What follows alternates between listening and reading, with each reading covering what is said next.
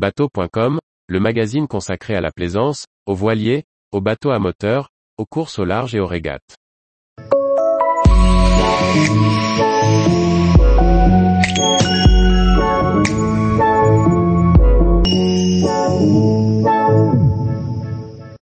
Capoforte SQ 240i, un open électrique inboard ou hors-bord.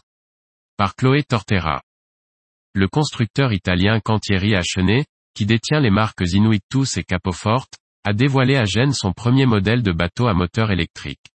Il s'agit du Capoforte SQ240i, présenté avec un moteur électrique hors-bord Yamaha Armo.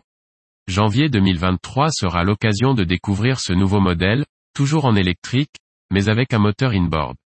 Le Capoforte SQ240i, avec ses 7,38 mètres de long et 2,46 mètres de large est le premier modèle de bateau à moteur électrique du chantier italien Cantieri Achenet, qui construit aussi les Inuictus. Cette coque open fabriquée en infusion et pouvant accueillir jusqu'à 10 personnes est signée Christian Grand, designer historique de la gamme.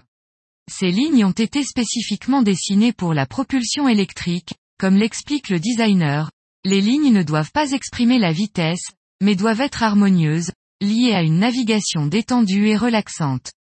D'un point de vue technique, un type spécifique de stratification a été choisi pour obtenir les meilleures performances en termes d'efficacité avec ce type de propulsion. La large proue arrondie et le plan de pont avec console centrale mettent l'accent sur le confort et la facilité de circulation à bord.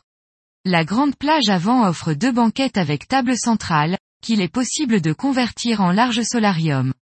L'avant de la console est occupé par une banquette double. La banquette pilote partage le dossier avec l'imposant bain de soleil surplombant la plateforme de bain. Initialement présenté en hors-bord avec un moteur électrique Yamaha Armo de 3,7 kW, le Capoforte SQ240i se décline en version inboard électrique. Le Molabo ISC ADV50 est un moteur inboard à propulsion en ligne d'arbre de 50 kW, pour un poids de 45 kg, couplé à 4 batteries Mastervolt de 200 à 48 V Live PO4. La vitesse maximale avoisine les 15 nœuds pour une consommation de 45 kW, quant à la vitesse de croisière, elle est d'environ 6,5 nœuds avec une consommation de 8 kW et une autonomie de 4 heures. Tous les jours, Retrouvez l'actualité nautique sur le site bateau.com. Et n'oubliez pas de laisser 5 étoiles sur votre logiciel de podcast.